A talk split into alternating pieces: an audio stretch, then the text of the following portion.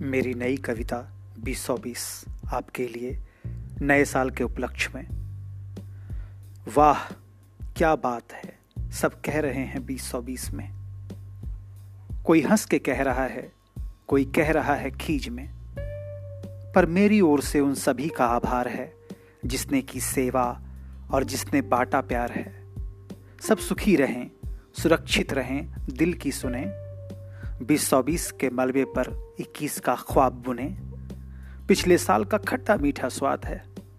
दुख सभी भूल गए, सुख भी याद है। नया साल, नई सुबह, फिर से नई धूप है। जीवन फिर से खिल उठा, नया रूप है।